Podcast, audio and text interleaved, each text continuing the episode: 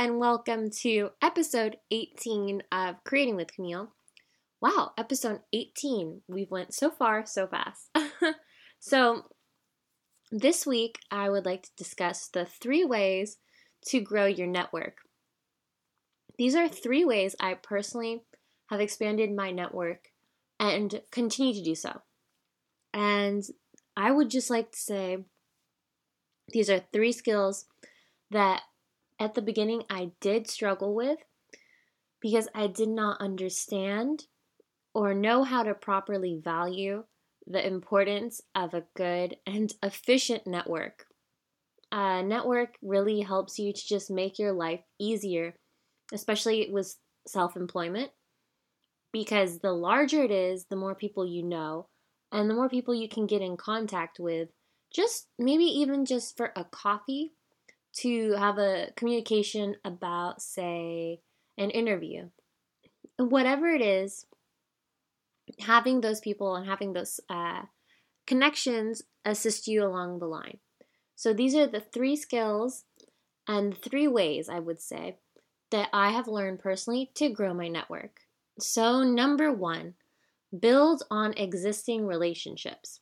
Okay, so this might seem obvious, but the problem is it's not exactly your closest friends that I'm saying to pay attention to. The odds are you really are speaking with your best friend frequently enough to know at least what their career is and at least their passions. Uh, your close circle of friends, you probably know what they're doing.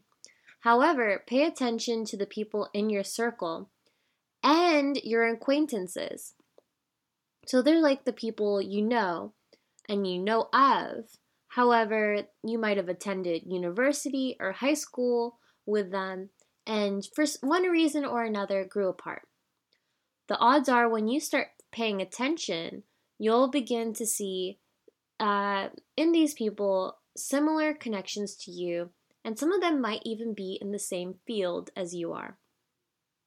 So this happened to me, ooh, I would say at least four or five times in the past six months. Yeah, four or five times in the past six months, I began to pay more attention to the people outside of my immediate circle, but you know, the associates, acquaintances of my life. And I realized, wow, I have a very strong network here if I want to lean into it. So, of course, I went ahead and started reconnecting, recontacting with these people. And that led me to have more ability to have interviews, more ability to have connections for my upcoming project. I can't exactly speak on it because uh, it's still a secret. I thought I could tell you last week, and yet here we are. I'm just teasing you guys with that information. But I just want to speak on the importance of that uh, ability to reach out and expand that network and bring people into that fold with you. Especially when it's just because of a lack of ability or uh, same place, same time that it didn't work in the first place. If it's just a lack of coincidence or a lack of opening, then make that opening, create that opening, and add that person to your network. Or become their friend. I mean, you gain a friend, you gain someone to have business with. Why not, you know? So, number two, network events, niche events. So, what this means, it might sound obvious as well, but it's also not as intuitive as you would think. What I mean by this is for me, uh, an event might be a speaker, a poetry session, um, a conversation with other authors, um, creative events with uh, other artists in general, walking through an art fair, going in a group to a museum. Uh, oh, pre COVID, but you know what I mean. Um, so these events are extremely helpful because it allows you to interact with a fair amount of other individuals in a, a controlled setting, I would say, with a specific um, plan already in place. So it leaves you with very little work to do on your part to facilitate a conversation because the groundwork is already there for you to go ahead and start. Um, what else would I say about this? Oh, yes. Meet people like you, either by hosting or attending your own event. So don't think you're limited to the events uh, that are being hosted online or in person. Uh, feel free to make your own event. Uh, I have known of people in when they were in events and they decided to make their own. And this is like real estate or whatever. And they have people coming to their events, and eventually it just becomes a place where you get to know uh, a wider range of people. And then you're kind of viewed as the expert. Uh, personally, I don't really host events yet, but I'm planning to begin hosting events. Uh, I would say January 2021. Why? Just mainly because I personally enjoy connecting on a one on one basis. So, for me, interpersonal relationships, connections, especially on a first meeting basis, is extremely important. I love to be able to understand intonation, personality, preferences, and I feel like I can better understand that by communicating face to face and pick up on those little minutia I would say that might not be properly translated on a first meeting uh, first meeting over the phone or whatnot. But if you want to begin entering into meetings online, Zoom chats, go for it. You know, a great way to do that is online e events, I believe.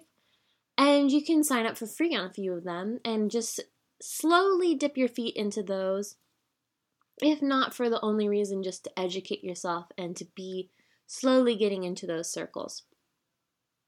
Especially because on online events, the thing is, they're guided, they're hosted, and if there's a lot of uh, participants, especially at the new age version, um, they tend to either A, turn off your screen, or B, turn off your screen and your mic so you communicate through chat.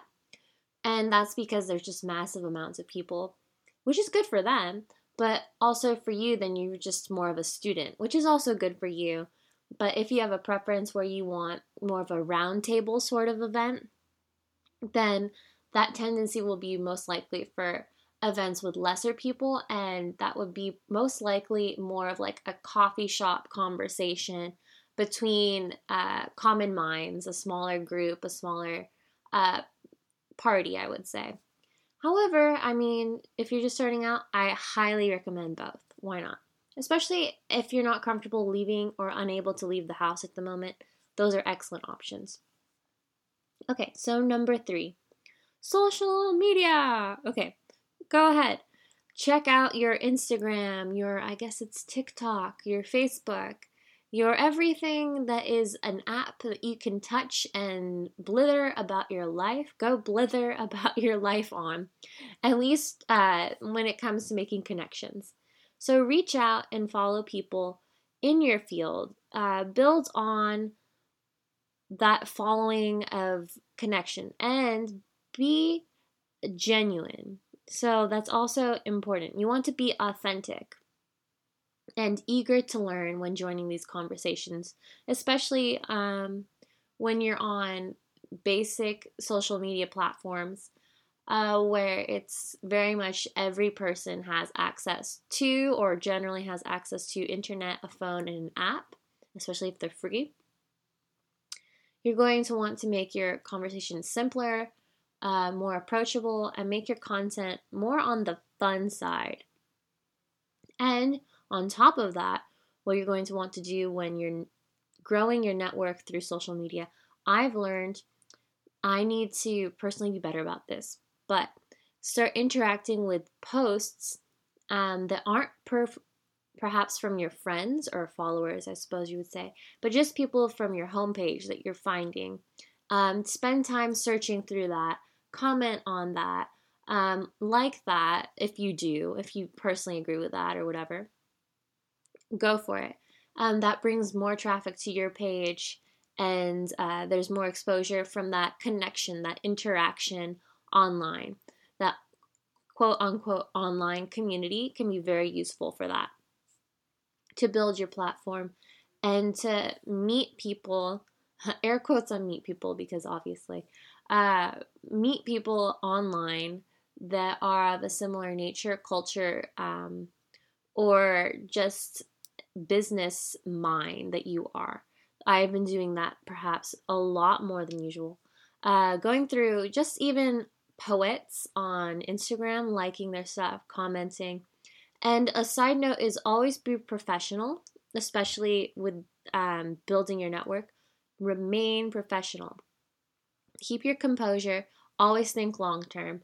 So if it's something that you wouldn't like to read or be proud of yourself in five years, do not post it. Uh, this just saves yourself so much time and effort. Uh, and it does save your name. So, what I would say is be authentic, but be um, aware. Just know that this is not a place to have word vomit or word diarrhea. If you're having an off day, do not put it online, especially if you're trying to network. I get, uh, I'm saying it's good to communicate, but not always. If you're not having a great day, this might be the exception to the networking moment and take that day off. Uh, mainly because I can't tell you how many times I have went through other people in my specific industry's field and went through their Instagram account, went through their Twitter to get better understanding of them, found something on their page that I personally disliked that changed my opinion of them. So I highly recommend being aware of that. But other than that, uh, you're good to go. So here are my three ways to grow your network. Thank you